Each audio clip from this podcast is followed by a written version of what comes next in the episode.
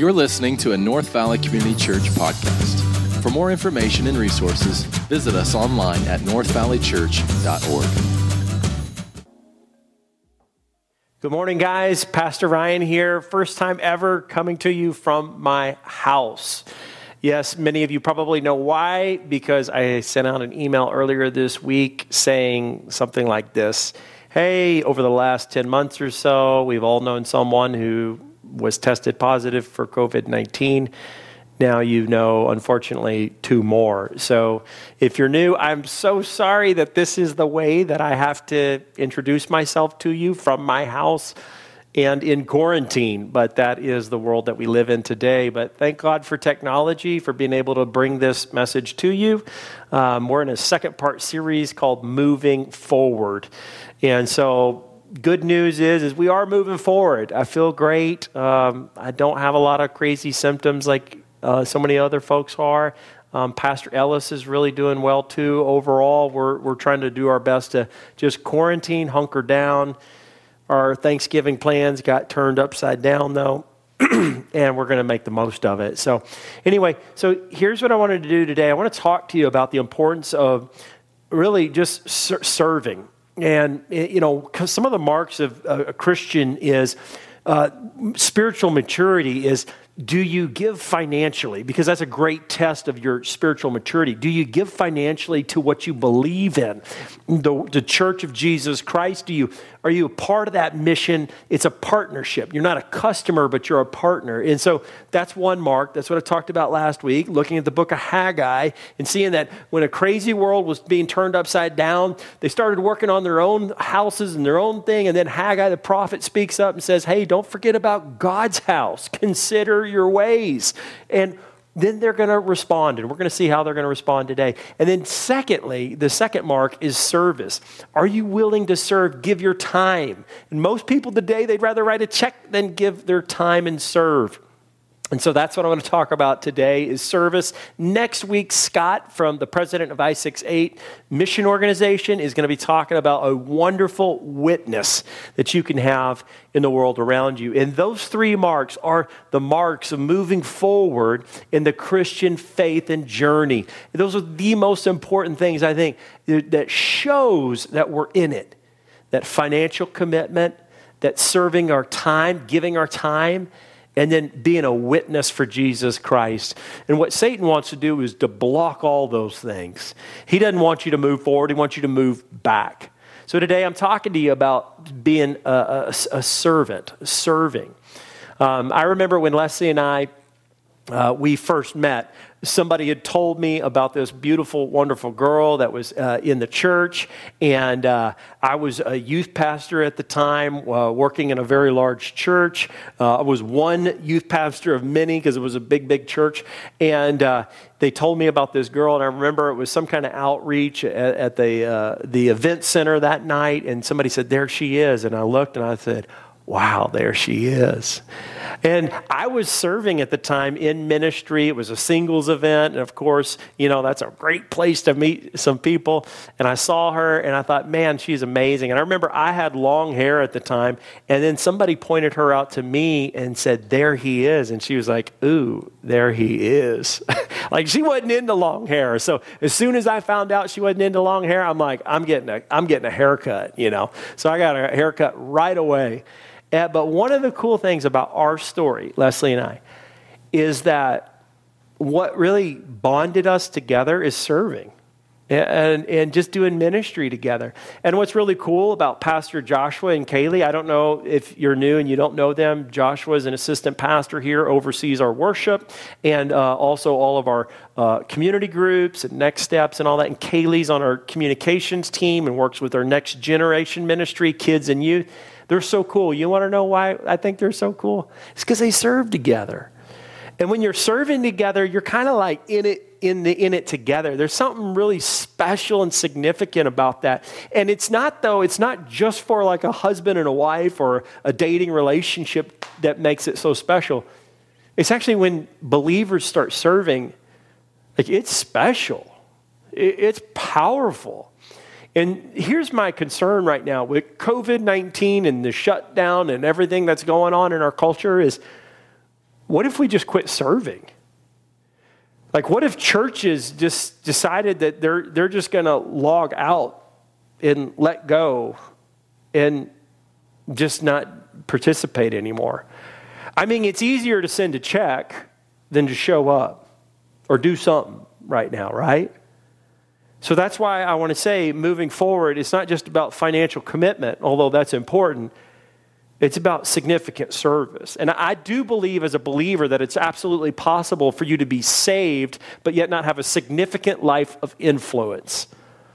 And I think you need to, need to strive towards that, being significant. And here's what I don't mean about significant I don't mean that you need to be, be handsome or pretty, I don't mean that you need to be rich or that you need to have, be super smart or that you need to be super uber spiritual.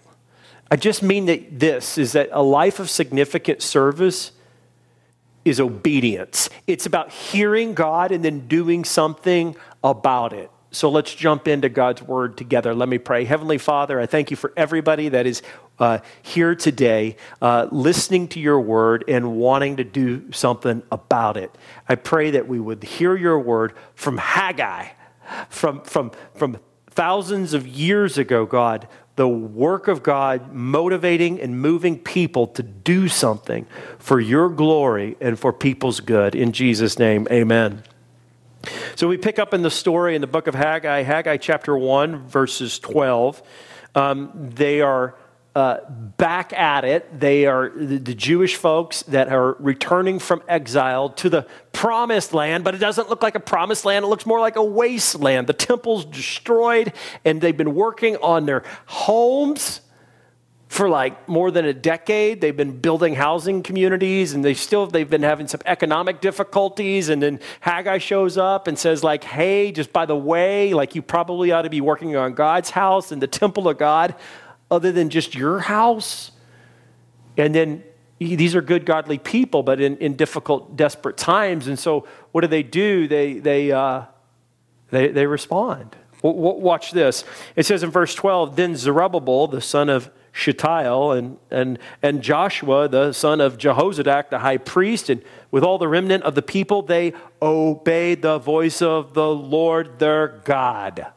So they heard, and they responded. That's what good and godly people do, right? When they're wrong and they finally hear from God, they, they do right. Uh, this is, means that they, they heard what, what needed to be done and they do something. They obeyed. And then it goes on to say, they obeyed the voice of the Lord their God and the words of Haggai the prophet as the Lord their God had sent him. And the people feared the Lord. There was a reverence, there was an awe, there was a mystery. There was like, okay, we're going to build this thing. We're going to get God's house and the place of worship up and going again. And so they go for it. In verse 13, then Haggai, the messenger of the Lord, spoke to the people with the Lord's message I am with you, declares the Lord. Isn't that a good message? Haggai's wanting them to know, hey, God's with you guys, even as you're uh, working on this thing, you're trying to get this uh, temple back together. God is with you. Verse 14. And the Lord uh, shows us what happens and how, how this happened. And he says, And the Lord stirred up the spirit of Zerubbabel, that's the governor. And then the spirit of Joshua, the son of Jehozadak, the high priest, and then the spirit of the remnant of the people. So, in other words, God's like getting their heart all fired up. You ever been there before? Uh, that, that, that is a contagious service is when god starts working in your heart. Oftentimes new believers get active and they start serving. So what if you're the guy in the, in the room right now that you really haven't been engaged in significant service because your heart's been unstirred? Does that mean god's not working in your life? No god is trying to stir your heart. But, but, but pay attention. And so here's what happens with them is they, they just their, their hearts are stirred. And then what happens? It says and they came and they worked on the house of the Lord of hosts, their God. So they start going for it. On the 24th day of the month, in the sixth month, in the second year of Darius the king. And then again, uh, picking up in chapter 2, in the seventh month of the 21st day of the month, the word of the Lord came by the hand of Haggai the prophet. Speak now to Zerubbabel, the son of Shealtiel, governor of Judah, and to Joshua, son of Jehozadak, the high priest, and all the remnant of the people, and say, so God's got a message, And he's going to ask him some questions because they're getting to work on this temple, but it doesn't look anything like the temple that Solomon built, this huge temple. It's this kind of meager, weak temple. It's, there's just like a foundation, but they don't have like all the wealth and power that Solomon did. They just have some stuff to get to work. So their service doesn't seem significant, it seems insignificant. And God asks some kind of rhetorical questions. He, verse 3 Who is left among you who saw this house in the former glory? That's one. Uh, how do you see it now? Is it nothing in your eyes? Let's back up. Look at verse 3 again. It says, Who is left among you who saw this house in the former glory? What the reality was, there were some old guys in the room there that, that, that remember when Solomon's temple was built, it was big, it was beautiful, it was bad to the bone. And then what they're looking at now is just this weak little sauce temple that doesn't look very good. And they're probably embarrassed. They're probably ashamed. That, that, there's nothing that they don't feel very good about this situation. And then the second question is, how do you see it now? Meaning they're probably looking at it, they're probably like, I don't, it doesn't look very good to me. It looks pretty terrible, pretty pathetic. I mean, I remember when we first started uh, uh, ministry at this church, I mean, people saw our campus and they said, Are you joking me? This place is a rat hole, it's a dump. We bought it during the recession and when everything was torn up and uh, the, the land was just empty, the buildings were busted out, and it was terrible. And here they are, they're standing there on their ground zero, and it looks pretty rough. And the Lord says, How do you see it now? And the reason why he asked that question is because he knew in their hearts they were pretty embarrassed and ashamed of it. It wasn't anything special, there wasn't much going on in that temple, nothing like the days of Solomon. And then he asked another question Is it as nothing in your eyes? And the answer is, Yeah, it's nothing to us. See, sometimes in, in, in the life of a believer, what we do is when we start serving, we, we start looking back at other times and think, man, that was a lot more special back then, or gee whiz, I don't have much to offer and to serve people. My, my work doesn't look anything like those other people's looks. And it feels pretty insignificant. And what God's doing is provoking the heart right there for them to kind of like do an inward inventory about their motives. And look what he does, so. He knows where they're at. He knows the temple wasn't all that, but it but he, he does this. Verse 4 Yet now be strong, O Zerubbabel, declares the Lord. Be strong, O Joshua, son of Jehozadak, the high priest. Be strong, all you people of the land, declares the Lord. And then he said that three times, the three different groups, the governor, the high priest, and all the people, be strong. And then what does he say? He says, Work. Work, for I'm with you declares the Lord of hosts. See, that's our message right there. When our work feels insignificant, God speaks up and he says this go to work. I'm with you. So, no matter how insignificant it may feel, folks, we got to get to work. When the country shuts down, the church still needs to open, stay open, keep moving forward, keep doing all that we can do to share and to show the love of Christ. COVID can shut things down, but nothing can shut down God's kingdom. Amen? Are you with me? Do you see what I'm saying? And so God says, go to work. Even though it doesn't look like a whole lot, just keep going to work because I'm with you. And then what does he say? He continues on and he says this According to the covenant I made with you when you came up out of Egypt, Remember that? God had made a covenant and he said, I'm going to be with you. So then you get Moses taking the Israelites uh, out of Egypt into the promised land and seas are opening up. And I mean, God still wants to do that kind of stuff today. He's going to part a Red Sea perhaps in your life. When you think there is no way, God makes a way. He's got a covenant commitment with his people. There's always a remnant, there's always people that are willing to go for it. And that's what we're challenged to do. And then it says this continuing on. He says, I made a covenant with you. My spirit remains in your midst. Fear not. For thus says the Lord of hosts, yet once more. In a little while, I'll shake the heavens and the earth and the sea and the dry land. Sounds good. They're thinking, what? What are you going to do? And we got a sorry little temple here. There's nothing here, nothing like Solomon's day. But then in verse 7, it says, I will shake the nations so that the treasures of all the nations shall come in, and I'll fill this house with glory, says the Lord. The silver's mine, the gold's mine, declares the Lord of hosts. Everything belongs to God. They don't need to worry about how it's all going to come about. They just need to stay faithful to the future, a promise, and step forward in the present. And you and I need to live like that. We need to live, live with a future mindset that God's got pro- a promise and a plan that far exceeds our day and our circumstances, and we got to trust in Him, walk in it, keep moving forward no matter what. But you and I are called to do something, and that's W O R K. That's work. That's serve. S E R V E. Man, am I talented. I'm spelling for you right now. So here's what I'm saying is you and I are called to do something to be a life of significance. Verse 9 The latter glory of this house shall be greater than the former. That means that the future glory of this present little temple, he says, will be greater than the former. That means the one of Solomon. He says, Says the Lord of hosts, and in this place I will give peace, declares the Lord of hosts. I believe this is speaking to a couple of things. One is, is just the, the, the uh, the future millennial uh, temple that will actually physically, literally be on earth in that location, a temple like never seen before that God promises to bring. And so here's the reality there's a future hope there and that we need to serve God no matter what. But the truth of the matter is, is there's some roadblocks that you and I all face as believers. And so what I want to do today is talk to you about uh, three different major roadblocks that prevent us from serving God. And God's got you on a journey, and, and perhaps you're a little further on in your journey than some other people in serving God. You say, I've served God before, I've volunteered, I've done this, I've done that.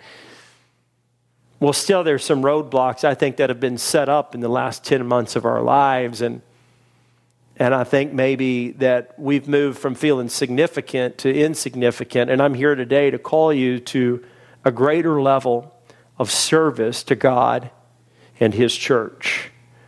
That's what we need. That's what this country needs. That's what you and I need. When, when I serve God, I'm feeling better. I'm feeling my best. Um, to do nothing is very, very dangerous. You've heard it said, idle hands are the what? The, the, the devil's workshop. You and I need to be active, ladies and gentlemen. So, what are some roadblocks that keep believers from moving forward and serving the Lord? Uh, number one, I would say unprecedented circumstances, right? I mean, as soon as COVID 19 hit, like, I was like, what do we do? I mean, it freaked us out. But you know what? After a day or two of a pity party, not knowing what to do, freaking out, I had friends and pastors telling me they were doing major layoffs on all their staff. And, and it was like the whole, all the whole the Christian culture like took a step back and said, basically, it's the end of the world and we need to quit and uh, cut back from everything. And uh, you know what? We decided, no, we're not going to do that. We went online and started doing video for the very first time. We didn't have a clue as to what we were doing. We'd never gone online before, and we said we better get with it. I called the elder team and I said, We've never done this before, but we need to, we need to invest a lot of finances into going completely online, live streaming, and it's from here on out. And we did that through your faithful, generous giving and your service, and our volunteers. They ponied up and figured it out. And it's been so good. good. And then as a result, our church has grown and expanded, well, not may, maybe in the room, but online. And what, there'll be a day we'll get all through this and we'll all be back together again. But unprecedented circumstances can be a major roadblock for so many people in, in, in their service to God. I think about the, the, the, Jewish folks that were the returnees back to Jerusalem. They, they, they, experienced a culture shock. The new normal wasn't so normal. The promised land looked like a wasteland. And they came back, instead of seeing their friends and their family, they saw a bunch of foreigners. And, and the familiar places and spaces were no longer familiar. Everything was messed up. Uh, the, the place of worship was closed. Sound familiar? We as a church closed our doors for five months, and to be honest with you, I wish we didn't. I mean, we did need to learn, right? I mean, we didn't understand what this virus was, but man, we were closed for a very, very long time. Some of you guys might ask, well, yeah, that's right. I wish you would have opened up. Yeah, but I'll tell you this. We were able to, by God's grace and through your faithful giving, we were able to do $200,000 worth of work on our campus from infrastructure to parking lots to kids' space to adult space to technology. Huge things we were able to do through your generosity through the campus development funds. And that was a good thing. And, and it took that time to do that. So God used it. But most of the time, for many churches uh, that are closing their doors, and many believers are closing the doors on their services and not, as, not, not being a part, not playing a contributive part, is, is they're afraid and these unprecedented circumstances have blocked them out. And we can't do that. See, there, there was this culture shock for these guys that we looked in in the book of Haggai. Their place of worship was closed, and their economy, like our economy, is kind of a mess. I mean, you went from Babylon being the leading world empire to now Persia is now in charge. And thankfully, King Darius says, You can go back, guys. Uh, I'm not going to hold you captive anymore. Go home, start working on your homes, and get moving. But I think unprecedented circumstances can really knock us out of the race of running for the Lord. And, and I think we could use it as an excuse too, though, because see, in the book of Haggai, there is no excuse for that. See, Haggai shows up on the scene and says, Hey, I, I know you're going through a hard time, but when I see what you're doing here is you focused all your energy on building your houses. You got them paneled. And that's really nice, but what about the house of the Lord? So that's my question for us as believers in 2020. Is like, hey, like I know COVID 19 knocked us out. I'm quarantined. But it can't take me out. Can't take me out of the race. I still got to run, and so do you. We've got a, a, a higher allegiance to anything and anyone, and that is the name of Jesus. And his kingdom is unshakable. And so, unprecedented circumstances, I get it. They can sure uh, be a roadblock, but that roadblock needs to get busted down. Secondly, I think the, uh, a, a roadblock is unrealistic expectations. Unrealistic expectations can really uh, be a roadblock that prevent us uh, from accomplishing God's plans and purposes for service and ministry. I think about for those uh, the Jewish folks that showed up that what they did is they kind of had these unrealistic expectations. They looked at the Solomon's temple and they started comparing themselves back and thinking, you know what, our our place doesn't look anything like it should. You know, maybe we ought to just quit because we'll never get it up to where it, it used to be. It's kind of like this comparison game. Eh? What fuels unrealistic expectation is when you and I start to compare ourselves to others, or somebody starts to compare us, and then we find out I remember uh, uh, years ago, we were sitting on the couch, and I've just turned 40, and my wife, we're watching Tom Brady on TV, and he's, you know, he's like a rock star football player. Awesome, you know, great dude, super healthy, buff, fit dude. She turns to me and says, You know what? I mean, he's 40. What if, what if you did some of the things he did? You know, why don't you push yourself like that?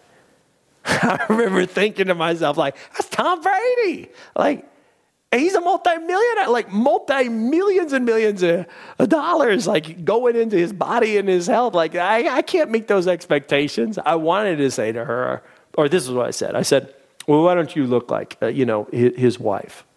She's a supermodel. No, of course I didn't say that. If I would have said that, uh, no, it would not be good. But so what happens so many times is we have unrealistic expectations and it can really emotionally take us out of the game. When we have unrealistic expectations in our, our marriage, that the spouse needs to complete all our needs. Like Toby Maguire says, You complete me. No, you don't.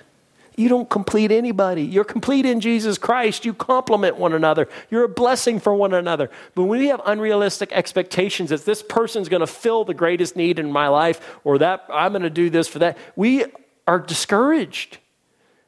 Or we do that in our work or in our income. If I just got this or I just did this, we have unrealistic expectations, and that roadblock can really take us out. And from serving God. Maybe uh, I think of just comparison when you look at other people that are serving in the church and they're doing a great job and they're happy and they're cheery all the time and they have all these super gifts, but you don't.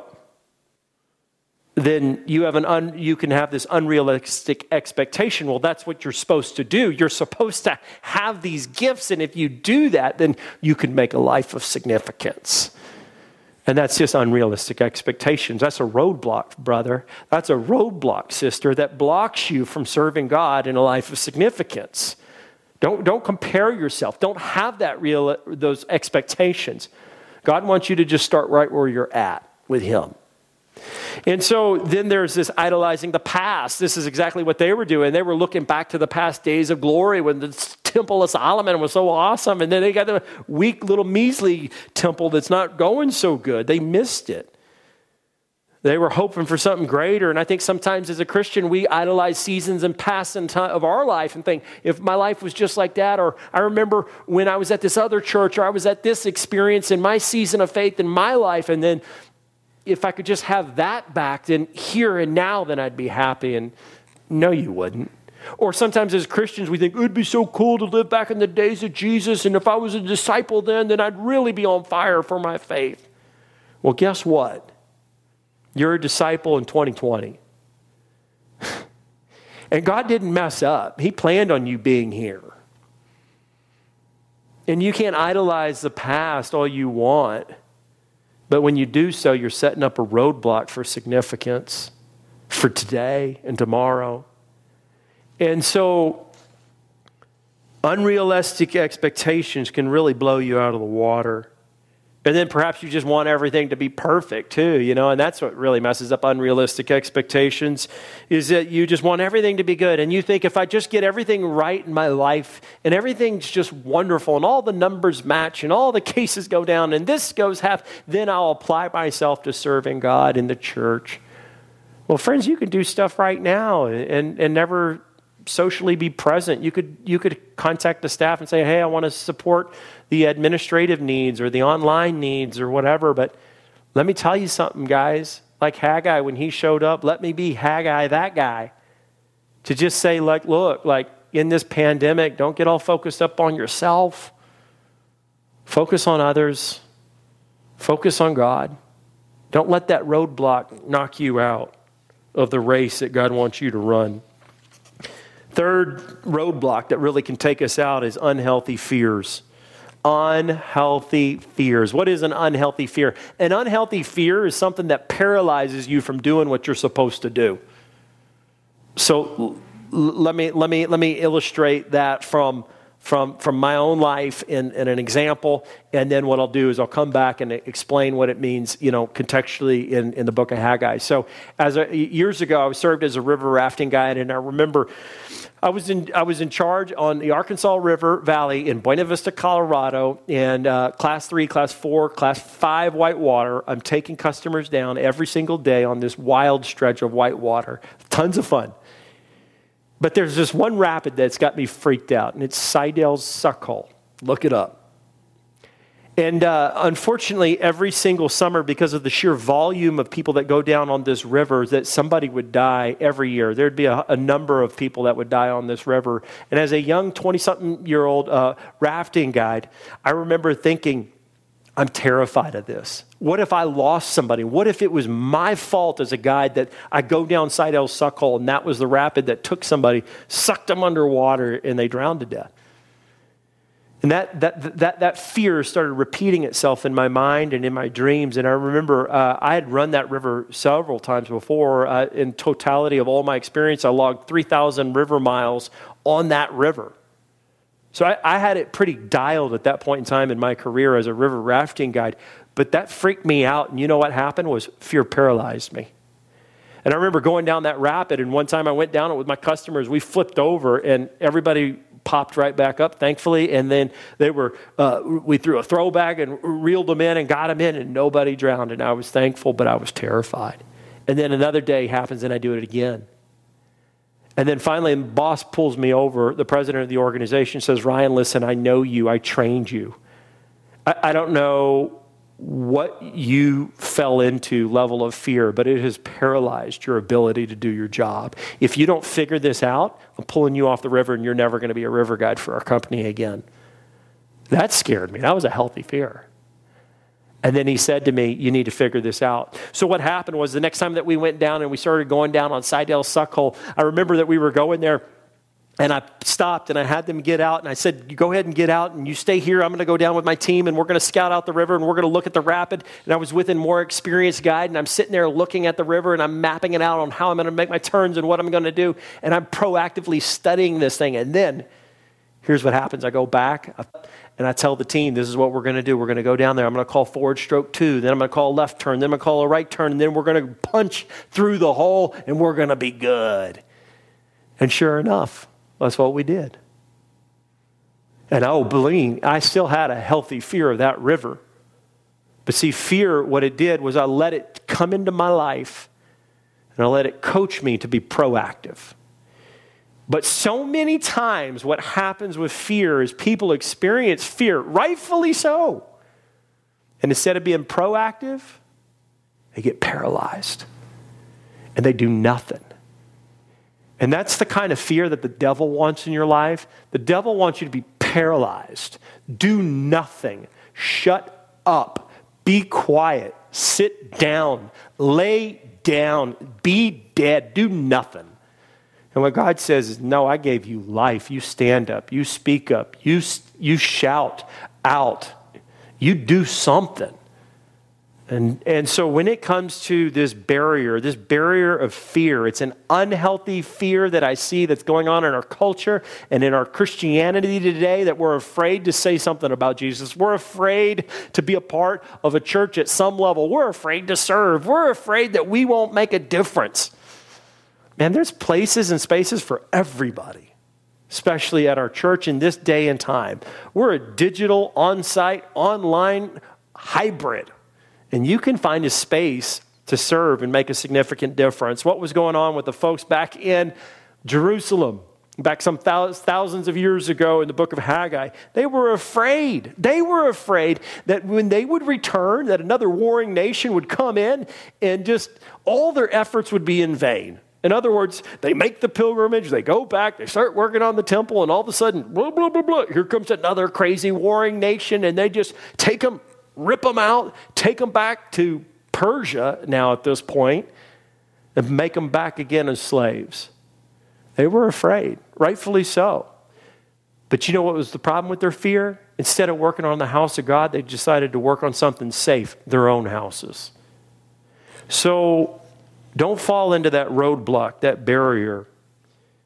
There is a, a, an importance for fear a fear for COVID 19, a fear for uh, the economy and all that, and that's normal and that's right. But be proactive, don't be paralyzed. So, how do we move forward?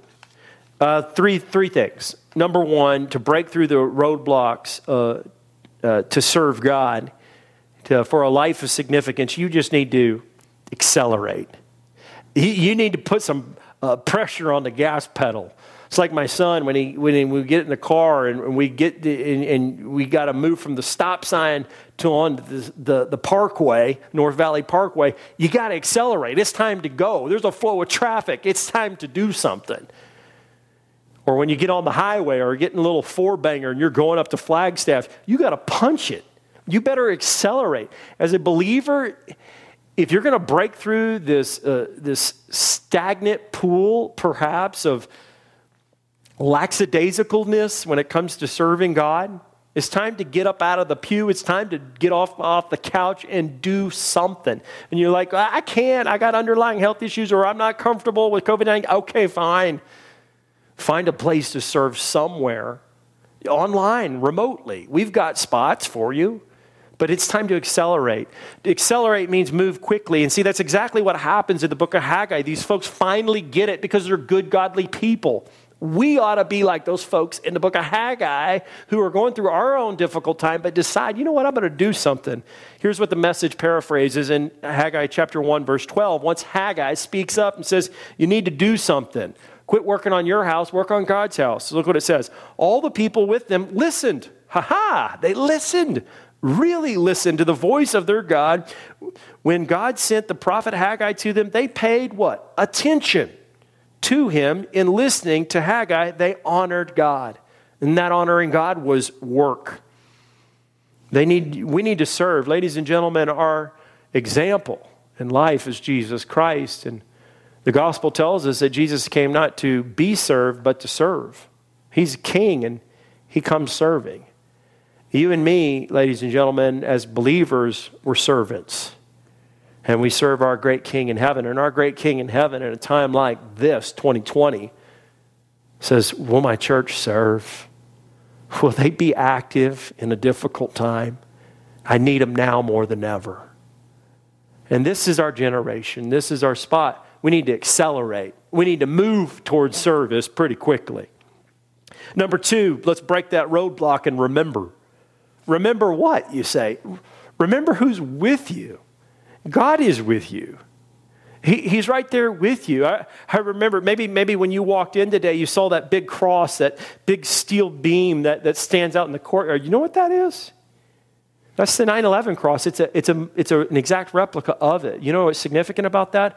When those, when those uh, planes came crashing into the World Trade Center, all the buildings came crashing down, all the rubble. And do you know what emerged out of that rubble? Cross. And it quickly became the symbol of faith, hope and love for all the first responders in New York City and actually became a symbol of hope for the entire nation. You know what the message was? That God is with you right in the midst of your tragedy. that, that when the whole world comes crashing down, God's there.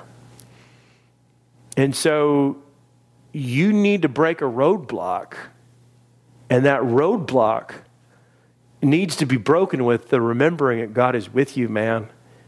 Be strong, be strong, be strong. Three different times. That's what the voice of the Lord said to those people back when they're, they're trying to reopen their place of worship. Be strong. God is with you. Just like he was with Joshua when Joshua was taking up the mantle of leadership for Moses, and the voice of the Lord spoke to Joshua and said, Be strong, I'll be with you. Or, or, or, or, or with, uh, when David was telling Solomon the message that, that, that David told Solomon to build that temple in the first place was, I'm with you. And you need to know God's with you. I, I, don't know what kind of setback that you're feeling right now, and you're feeling like maybe you can't serve in a significant way, but you need to remember that something pretty important that God is with you. He's Emmanuel. That's what we sing about during Christmas God with us. Or how about the Great Commission when Jesus said to his disciples, Hey, listen, I'm with you to the end of the age this age that you and I live in is called the church age, and we're awaiting. We got to do our best in this time, in this day, in 2020, with all that it has in the years to come, to remember God's with us. We need to accelerate. We can't step back. We need to move forward as believers. Number three, I want to challenge you to focus. Keep your eyes on the road, not on the rear view. Well, this is a driving lesson right now for, for me and my kids when I'm teaching them to drive and we're, we're getting out there and you kind of want to look in the rear view. You want to check your music. You want to check all these other things. No. Keep your eyes on the road. That's the most important thing in driving and moving forward is keep your eyes on the road. Look, look what's ahead of you. And, and that was the message that, that Haggai and, and that, God used Haggai to speak to the Jewish folks that were returning back to their not so normal promised land was that they need to keep their eyes on the future, that God had a plan and a purpose for them and their families and their faith. Like He was going to work it out. But so many times we get distracted and we don't focus on the what's in front of us and we focus on what's in the behind us or to the side or in the rear view. Back on that uh, illustration as a rafting guide, let me tell you this story. I, I remember I had this one trainer who used to tell me this. He said, Ryan, when you're, when you're, when you're on the river, now you got to remember, a river's going downhill, right? Because water travels downhill. So you're moving downhill. Rivers don't go uphill. So rivers are going downhill. And so as a river guide, I'd stand up in the back of the boat, and I remember the master trainer would tell me, Ryan, keep your eyes downriver. You always have to read two to three times of turns in front of you. You have to read the whole thing all at once. And you have to learn how to navigate and how to turn and move and, and do that. And, and the key in rafting is set up. Before anything happens, you're already set up because you already know what's going to happen. You're, you know two or three maneuvers beyond what you're about to do. And he used to have this command. He'd yell out, his name was Michael. Michael would yell out, Rice, hesitation is devastation. And what he meant was every time I would set up on a move, if I, if I hesitated, it was devastation. I would devastate my, my raft and, and my people and the people, the, the things, that, uh, my, my boat. And the key, I think, to the Christian life is that you, you got you to keep your eyes out front. You got to focus as a believer, not, not on the things in the past, not on the rear view, not rear view Christianity, looking in the back. And like the, the Jewish folks were, the returnees, they were looking back to the days of past and all the glory that was there once upon a time. But you got to focus on what's in front of you. And we need to finish out this year strong, ladies and gentlemen. And there's two easy ways I want to encourage you to do that. Number one is to serve. Text NV serve to 94090. We've been telling you that for some time now, but find a way to serve. God wants to use your life for a life of significance we've got a, future ahead of us. We're a church that invests in the next generation. We're building a church, by the way, ladies and gentlemen, and the community's building around us. And this whole thing that we're going through will pass. But you know what? We can't, we can't do nothing in between now and then. We've got to keep moving forward if North Valley will move forward. And we're about to open up three services uh, one mask required, and the others recommended but optional. And here's what I'm going to say we can't do it if you're not a part of it. We need folks to serve. Uh, so you can text uh, NV serve to 94090. Let's move forward. Secondly, here's an easier way you can be a part of just helping make a end out an awesome year for North Valley is just contribute financially. I said that last week. But I, I would rather you jump in and serve because I think that's harder than to give. I would almost rather you do that. But I'm going to tell you there's no greater time to give in, tw- than, in 2020 than any other time ever to give financially to our church than now. Our world needs Jesus, needs the church moving forward. Let's end the year strong contribute together and make a big difference for God. Let me pray. Heavenly Father, thank you. As the worship team comes up, Matt and the team, Lord, I pray that you would speak to people about them moving forward and moving forward with North Valley for your glory and for our good. We pray that we would take bold steps to live a life of significant service, surrendered to Jesus Christ for your glory. Amen.